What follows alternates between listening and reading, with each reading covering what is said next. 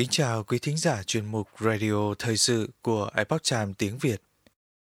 Hôm nay, chúng tôi hân hạnh gửi đến quý vị bài bình luận có nhan đề Tại sao chính quyền Trung Quốc lại liên tục tấn công nền văn hóa Nam Hàn? Bài viết của tác giả John McGlyon do dịch giả Thanh Nhã chuyển ngữ. Mời quý vị cùng lắng nghe. Lễ khai mạc Olympic mùa đông tại Bắc Kinh hồi tháng 2 đã khiến khán giả khắp thế giới không khỏi phẫn nộ, mà đặc biệt hơn cả là khán giả Nam Hàn. Trong màn trình diễn khai mạc này, một người phụ nữ Trung Quốc bước ra trong bộ trang phục truyền thống Hàn Búc, Hàn Phục, một loại cổ phục mang đậm dấu ấn văn hóa Nam Hàn. Khi được yêu cầu bình luận, Đại sứ quán Trung Quốc tại Seoul nhấn mạnh rằng người biểu diễn này chỉ đơn thuần là đang đại diện cho những nhóm dân tộc thiểu số của Trung Quốc. Tuy nhiên, các nhà phê bình trần trừ không chấp nhận lời giải thích này của đại sứ quán.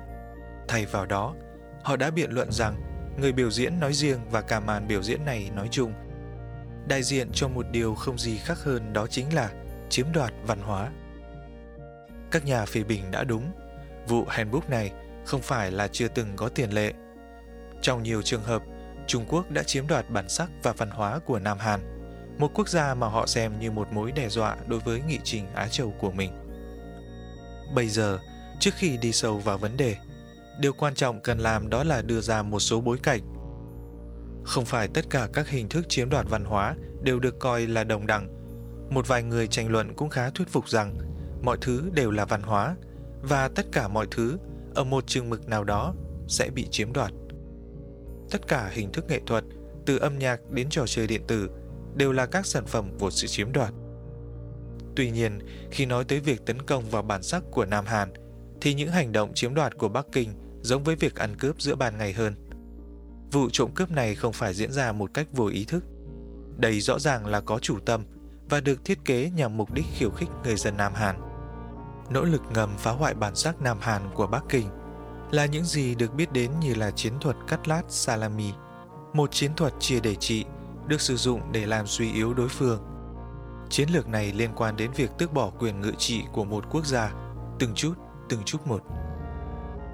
Tôi đã liên lạc với ông Gilbert F. Grossman, một nhà xã hội học người Mỹ chuyên nghiên cứu về Á Châu, để bình luận về vấn đề này. Tôi đã hỏi ông Grossman, một người đã dành phần lớn sự nghiệp chuyên môn của mình để đào sâu nghiên cứu mối bang giao Trung Quốc, Nam Hàn. Tại sao Trung Quốc lại có nhã hứng trong việc chiếm đoạt văn hóa Nam Hàn? Và tại sao Đảng Cộng sản Trung Quốc lại chú tâm vào việc tước đoạt bản sắc chung của Nam Hàn? Ông nói, Nam Hàn là thử thách hàng đầu về bản sắc lịch sử của chủ nghĩa dĩ hòa vi trung, vương quốc trung tâm, Trung Quốc và hệ thống triều cống của Trung Quốc. Dành cho những ai chưa biết, hệ thống triều cống Trung Hoa đòi hỏi các quốc gia lân bang, trong đó có Bắc Hàn, phái cử đoàn sứ giả mang cống phẩm đặc biệt cùng tiến Hoàng đế Thiên Triều. Sau đó Hoàng đế sẽ đánh giá các cống phẩm này và quyết định liệu có cho phép quốc gia nói trên được tiến hành hoạt động thương mại ở Trung Quốc hay không. Hệ thống này đòi hỏi tất cả các chính thể ngoại quốc thừa nhận, dù là ngấm ngầm hay công khai rằng Trung Quốc là lực lượng chiếm ưu thế ở Đông Á. Theo ông Rosman, ngày nay Nam Hàn được xem là đang buông thả di sản của mình cho người phương Tây.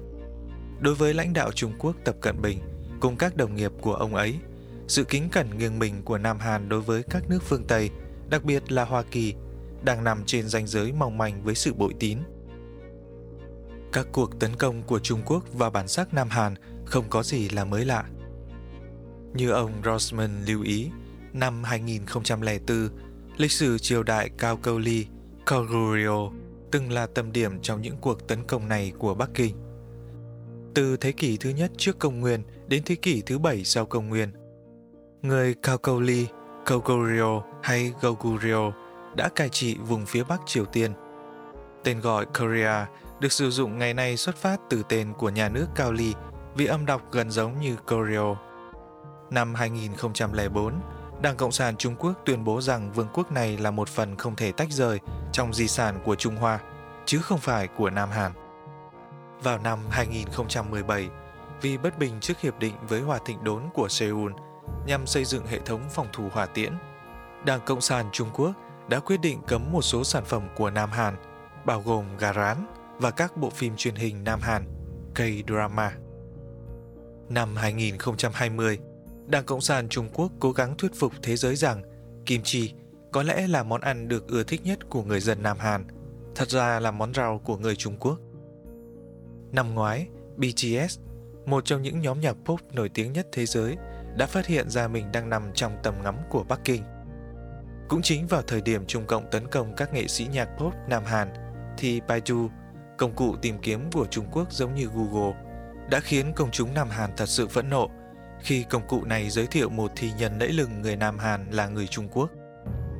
Đây là một trường hợp kinh điển về những gì các nhà tâm lý học gọi là gaslighting. Trong đó, kẻ lạm dụng cố gắng thuyết phục những người khác rằng màu đen thật ra là màu trắng, phía trên thật ra là phía dưới, và những nhân vật quan trọng trong lịch sử của Nam Hàn thật ra là người Trung Quốc. Theo những chiêm nghiệm mới được đề cập bên trên của ông Rossman, cuộc tấn công vào bản sắc Nam Hàn bắt nguồn từ một niềm tin rằng Seoul đang hành động và vẫn đang tiếp tục hành động theo một cách bất tuân. Với việc Đảng Cộng sản Trung Quốc đang nhọc công tìm cách tạo ra một câu chuyện dĩ hòa vì chung mạch lạc ở Đông Á và xa hơn, sự bất tuần này không thể và sẽ không được dùng thứ. Tuy nhiên, nếu chỉ bởi vì lý do là Đảng Cộng sản Trung Quốc sẽ không tha thứ cho điều đó, thì ta cũng không nên trông chờ sự bất tuân này dừng lại. Vào ngày mùng 10 tháng 5 năm 2022, ông Jun Suk Yeol, người giành chiến thắng trong cuộc tranh cử tổng thống sát sao này bằng sự tự nhận định bản thân là một ứng cử viên cứng rắn với Trung Quốc, sẽ trở thành tổng thống mới của Nam Hàn. Ứng cử viên có quan điểm bảo tồn truyền thống này sẽ không quỳ phục trước Trung Quốc. Trong nỗ lực bảo vệ lý tưởng và giá trị của Nam Hàn, ông Yoon đã hứa nới rộng khoảng cách giữa Seoul và Bắc Kinh. Ông đã cam kết hợp tác chặt chẽ với giới chính trị ở cả Hoa Kỳ lẫn Nhật Bản. Và dĩ nhiên là những tuyên bố như vậy đã khiến Đảng Cộng sản Trung Quốc nổi giận. Nếu ông Yoon giữ lời, thì chắc là sự căng thẳng giữa Trung Quốc và Nam Hàn sẽ leo thang. Và khi căng thẳng leo thang, thì chắc là các hành vi chiếm đoạt và thao túng tinh thần gaslighting sẽ là một chủ đề bất gì bất dịch. Ông John McRyan là một nhà nghiên cứu và nhà viết luận.